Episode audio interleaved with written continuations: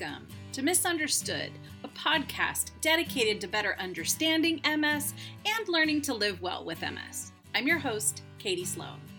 Our usual reminders as we begin. First, I am not an expert. I'm just a person like you, living with MS and trying to make the best of it. Misunderstood is based on my personal experience, what I've learned from my doctors, other care providers, and my own solutions oriented research and pattern finding obsession. While the majority of the information I share has been vetted by doctors, I am not a doctor. My intention is that you use the information shared here as a springboard for discussion between you and your doctor regarding your future care options. And lastly, MS impacts each of us uniquely.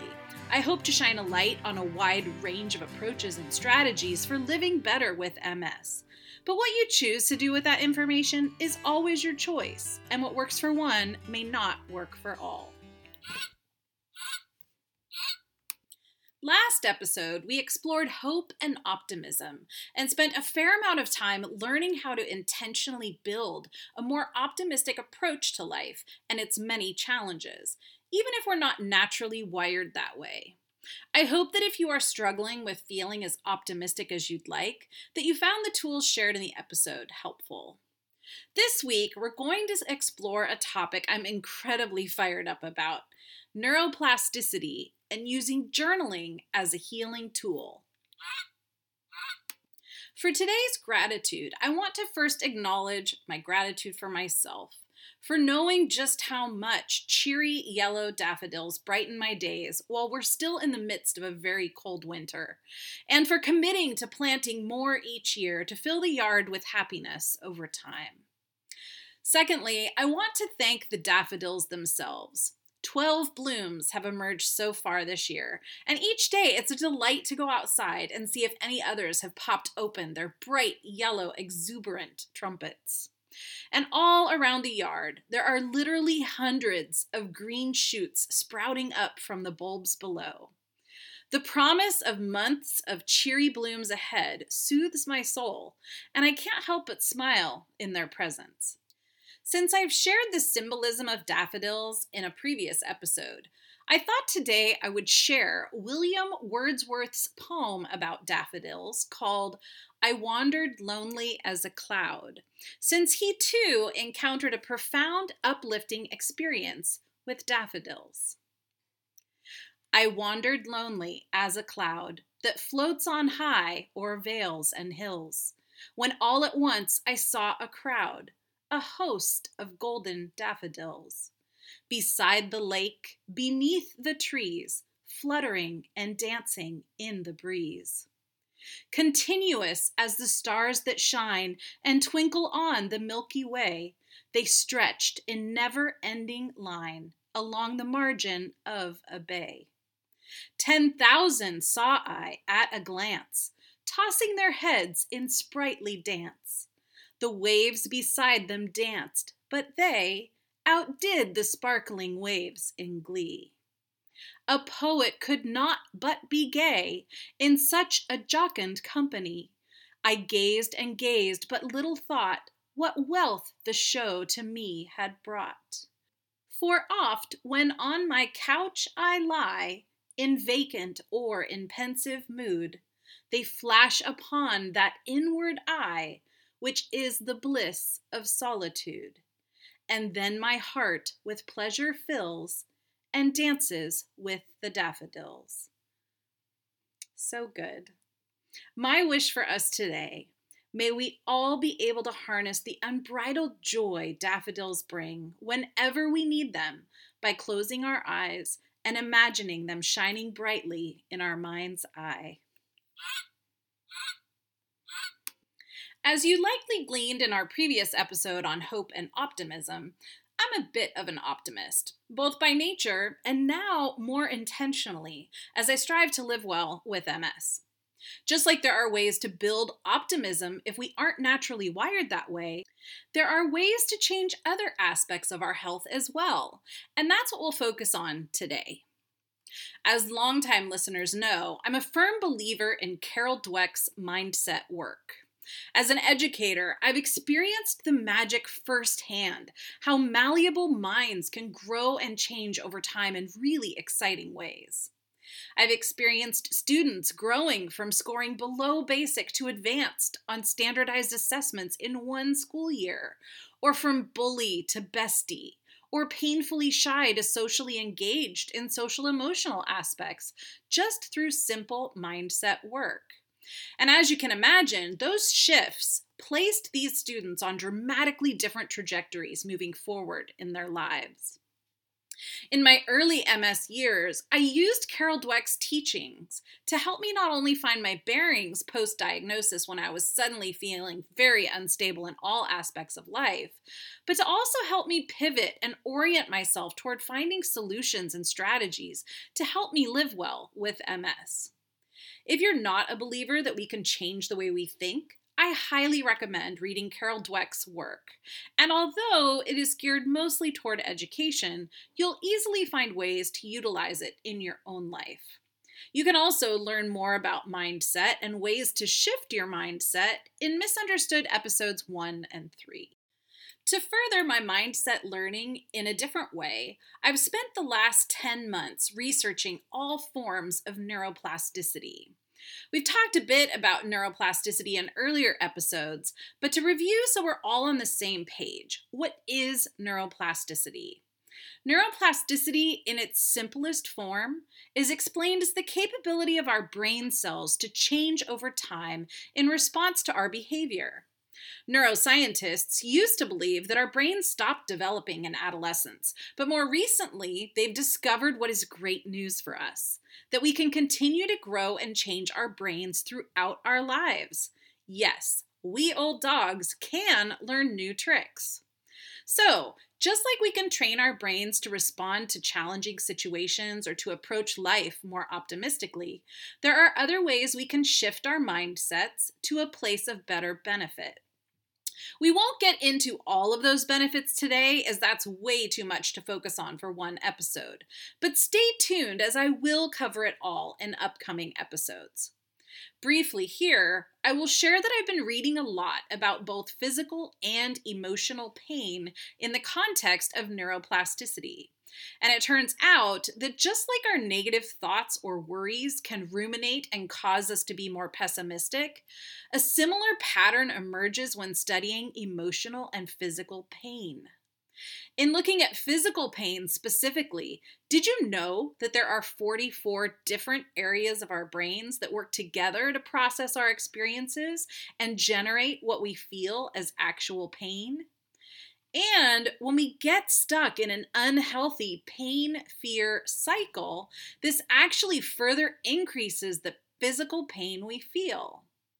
An upcoming episode will focus entirely on the pain fear cycle of physical pain and the effective treatment of neuroplastic pain. But for today, we're going to shift into learning how writing, yes, writing, can help us make some of these shifts.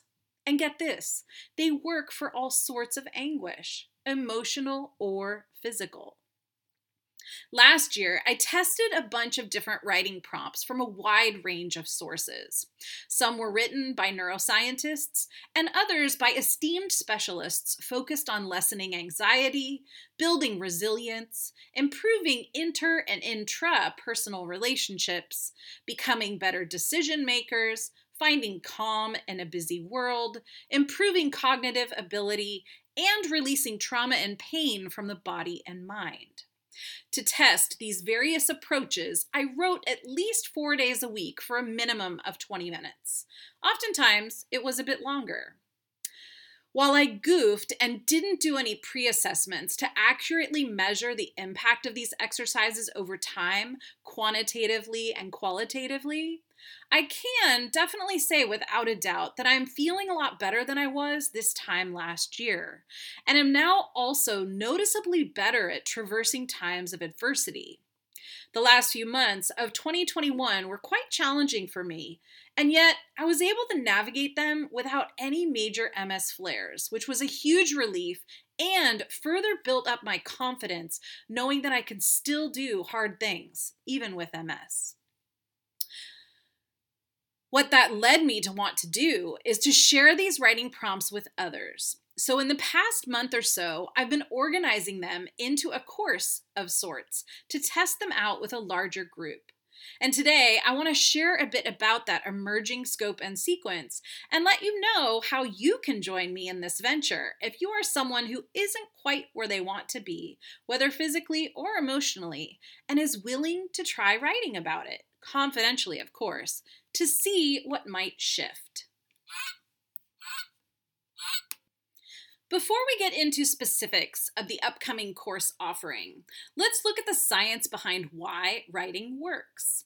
When I first started exploring the intersection of neuroplasticity and journaling, my research was mostly focused on improving my mental health, specifically reducing my anxiety, but also my tendencies to worry and ruminate as someone living with an incurable progressive disease and searching for additional ways to build more resilience and release past trauma.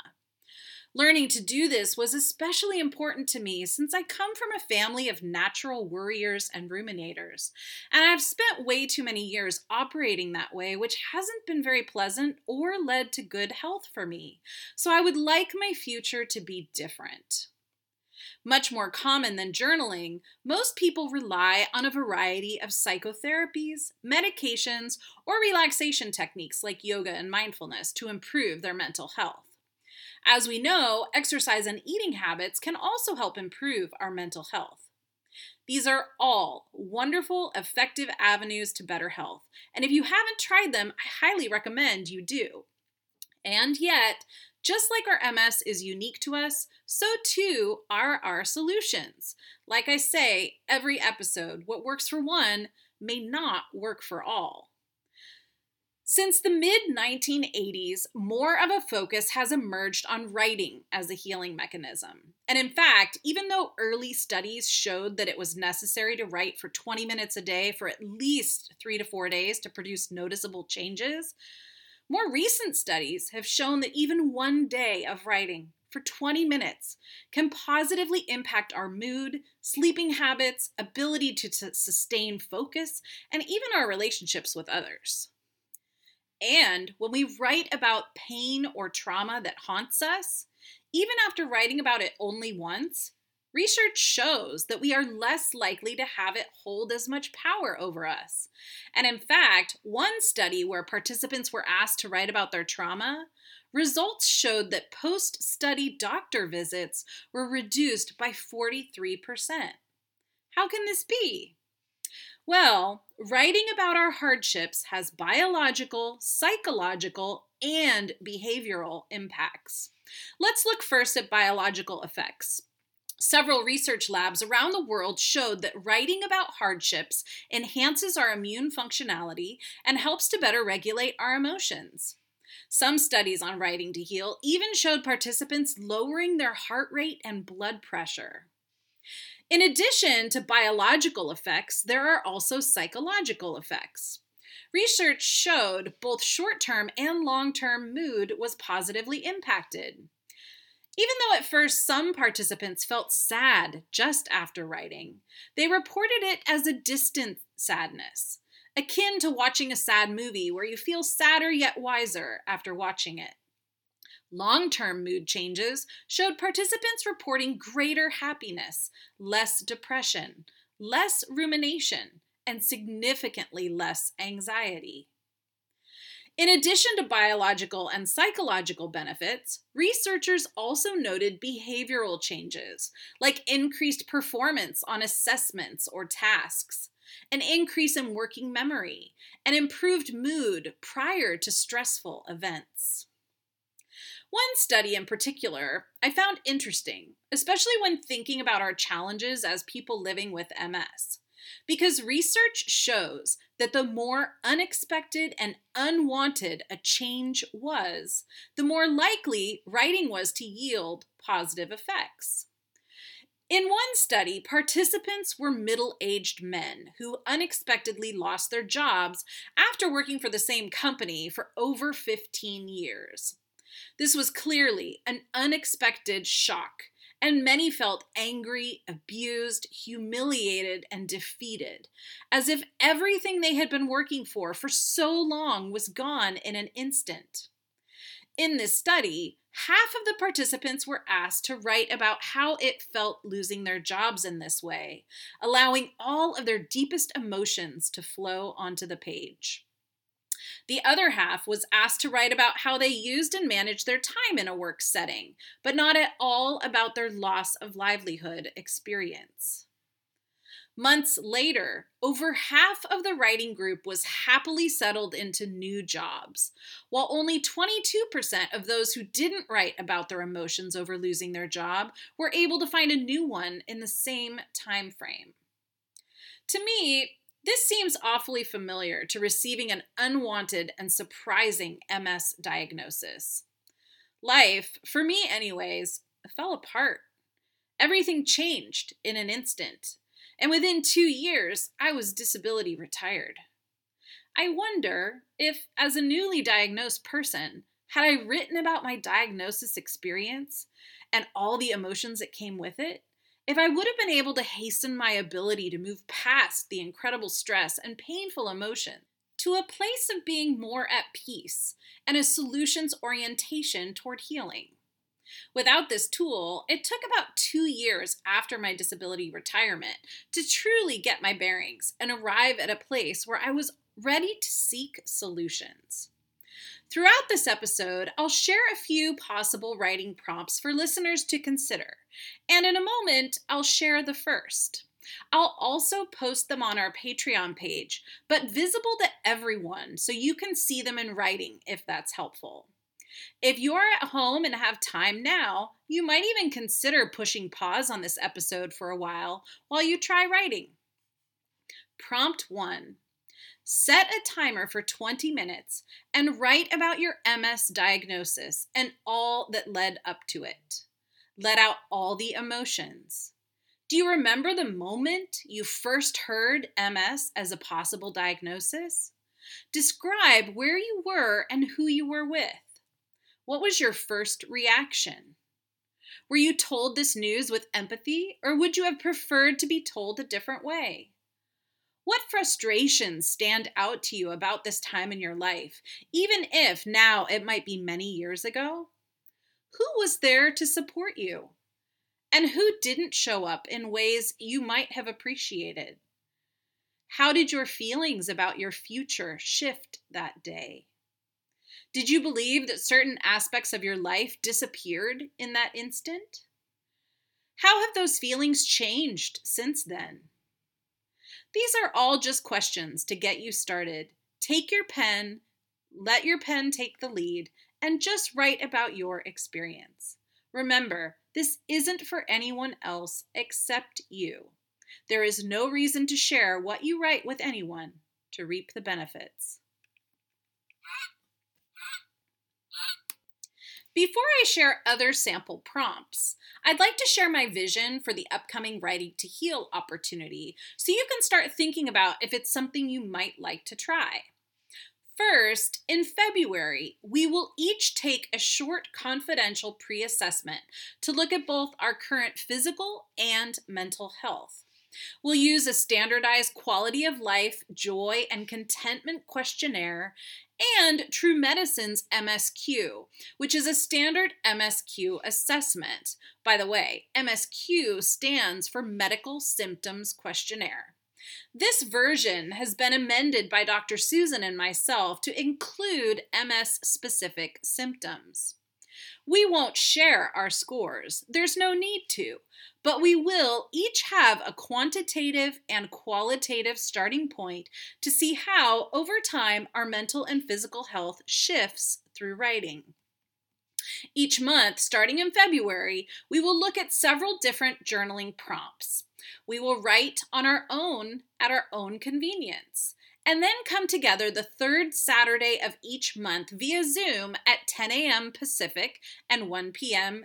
Eastern for an hour to discuss our thoughts about the prompts and how they may or may not have changed our ways of thinking or being. We will not share what we wrote, as that is highly personal and honestly not necessary to share, since we're more interested in seeing how we can each use our writing as a tool to shift our individual thinking. February through November, we'll engage with a variety of different prompts that cover a wide range of topics meant to create neuroplastic mind shifts in how we feel and act when faced with adversity. We'll write about challenging relationships, emotional upheaval, topics that we tend to ruminate about, explore a variety of narratives we can subscribe to about our illness and the role it plays in our lives We'll explore prompts to encourage forgiveness of self and others, prompts to alleviate physical and emotional pain, and much, much more. Some months, there will be many options, and participants will be asked to choose what feels right for them, or if they want, they can try them all. Our last meeting will be the third Saturday in December, where we'll once again use our diagnostic tools to quantify our growth over time and get together to discuss if and how writing has helped each of us. Does this sound of interest to you? I hope so. If you'd like to participate, reach out via our podcast email, which is mymsflock at gmail.com, to indicate your interest. While there is no fee per se for this writing course, it is being offered this first time around exclusively to Flock members. But that said, I completely support folks joining the flock until December and then leaving if you'd like at that point. To become a temporary or permanent MS Flock member, visit www.patreon.com slash msflock. In full transparency, to be a member of our flock costs $1 a month. This small amount helps to cover Zoom costs, the RSS podcast publishing fee, and research materials costs, which really helps me out since I'm disability retired and no longer able to bring in a paycheck. So, if you join the flock, February through December just to participate in this Writing to Heal opportunity, that would cost you a whopping $11 to participate. If you are already a flock member, remember there is no additional cost to participate in this Writing to Heal program. Just email me so I know you're interested and we'll go from there. Okay, now it's time for another prompt. If you're able, push pause on this podcast episode and set a timer for 20 minutes. Remember, I'll post prompts on our Patreon page for your convenience. And again, I'll make these sample prompts visible to everyone, even if you're not a current flock member.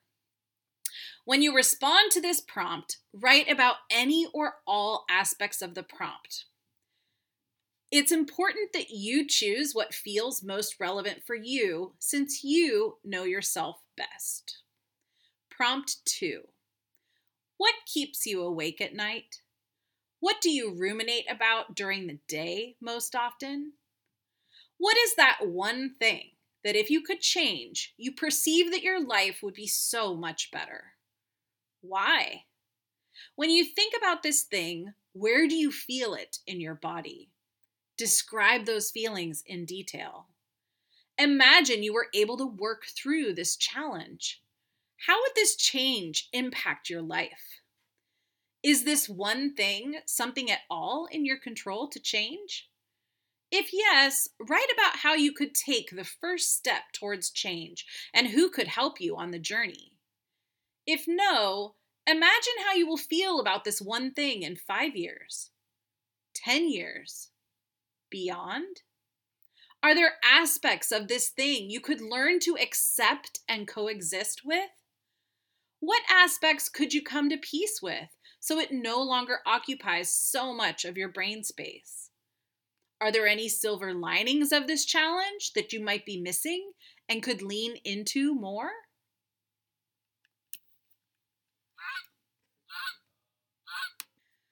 Part of my ongoing research involves lesion mapping and how the location of our lesions in our brain impacts how we're able to think through and respond to the various hardships we face living with a chronic illness. The science is not there yet to do this comprehensively, and yet we can connect the dots somewhat using research from different experts. When we know what part of our brain is most impacted by our MS, and we cross reference that with the types of difficulties and symptoms we are having, whether they be cognitive, sensory, involve emotional regulation, or are related to our current level of physical abilities or physical pain points, we can find appropriate journaling avenues to promote healing. This is what I'm hoping to figure out, and will share when I've found reliable evidence to back up this theory. For now, I hope that learning a little bit about how journaling can help us heal and shift our mindset, you'll be inspired to pick up the pen and join me for this adventure. What are you thinking? Is this something you'd like to try? What is your inner voice telling you right now about your interest in trying to heal through writing? Do you believe it's possible? Let's share two more prompts before we go. Prompt three. Speaking of our inner voice, let's dive deeper. Set your timer for 20 minutes and start writing. Remember, you can choose part or all of the prompt, whatever feels right to you. And again, I'll post all the prompts shared today on our Patreon page, visible to everyone. Prompt three My inner voice. What does my inner voice sound like? Describe it in detail. What does it tell me most often? Take a moment to write down its most common phrases, especially the ones that you might hear when you look in a mirror exercise, rest, are running behind schedule, or are feeling down or make a mistake. Is what my inner voice says actually true? How do I know it's true? Cite the evidence to support your claim. Is my inner voice kind to me? Kind to myself and when it's talking about others? How do I feel when my inner voice talks to me? Are there things about my inner voice I'd like to shift? What would happen if I started paying more attention to this voice and accept that I have control over how it speaks to me and how much I listen? Whew, that's a heavy one, but if you're like me, you'll learn a lot about yourself writing to that prompt and it may yield a way forward to learn to train your inner voice to speak more like a Buddhist, which is, before you speak, let your words pass through three gates. Is it true? Is it necessary? Is it kind? And that's a great way to monitor both our inner voice and our outer voice in how we communicate with others in our lives. The last journaling prompt I'll share with you today is a great one to try when you need to make a decision and are stuck. This prompt was originally shared with me by my incredible cranial sacral therapist, who learned about it at a workshop a few years back. The prompt is credited to neuroscientist John F. Evans. When my therapist shared this prompt with me, she said, and I quote, This is a great exercise to practice with anything you are ruminating about. I define ruminating as being stuck in an eddy in the river. And this exercise pops you out of the eddy and allows you to continue flowing in the river of life. It's a powerful tool for increasing health as well. I've used this prompt many times over the past few years personally and with friends and family. And I will say this prompt consistently yields a better way forward when feeling stuck. Longtime listeners may remember this oldie but goodie from episode 3. Set your timer for 20 minutes and choose the decision or issue that is most bothering you right now. Then write, When I think about and insert your problem here. Then, for each of the following done in order, you'll spend at least a few minutes letting your ideas flow organically. Even if what you are thinking doesn't seem to make sense or be relevant, let it out and put it on the page. Anything that comes to mind is the right response. When you think you're done with each prompt, read it again and give yourself just a little more time to get anything remaining out. Many of us are uncomfortable with silence, and yet some of the real gems of knowledge and understanding live in the silence and can only be exposed through sitting in silence for a moment. Okay, so here we go. When I think about blank, whatever decision or issue you chose, one, I am aware that. Two, I find myself paying attention to. Three, I accept that. Number four, I have affection for. Number five, I appreciate that. And number six, I affirm that. This journaling process is so simple, and yet its power should not be doubted. I encourage you to try it when facing any challenge, but especially one that involves mindset or something that you are ruminating on and can't seem to let go of or arrive at a favorable outcome or decision. I hope that after listening to this episode, we all, one, understand the incredible healing power of journaling. Two, that we take some time in the coming days to test out the four sample prompts shared here to see how we respond to writing as a healing tool. And remember, I'm making them all visible on our Patreon page if you'd like to see them. Three, that if we'd like to participate in the Writing to Heal opportunity starting next month, to reach out via our podcast email to get yourself on the list. And four, if you don't feel this opportunity is for you or the timing doesn't work, that you'll still consider experimenting with journaling like I did last year, just to see how it might create welcome shifts in your thinking to make life just a little easier and more joyful. Our next Misunderstood Flock meeting will be Saturday, February 5th. At the flock meeting, we'll discuss this episode and other episodes released this month and spend time together supporting one another as we all strive to live well with MS. If you're not yet a flock member but would like to be, join us. We are all people living with MS that meet via Zoom the first Saturday of each month to support each other. You can learn more and join us by visiting patreon.com slash msflock. As always, I encourage all listeners to reach out with questions, comments, future podcast topics, or guest ideas via email to mymsflock at gmail.com.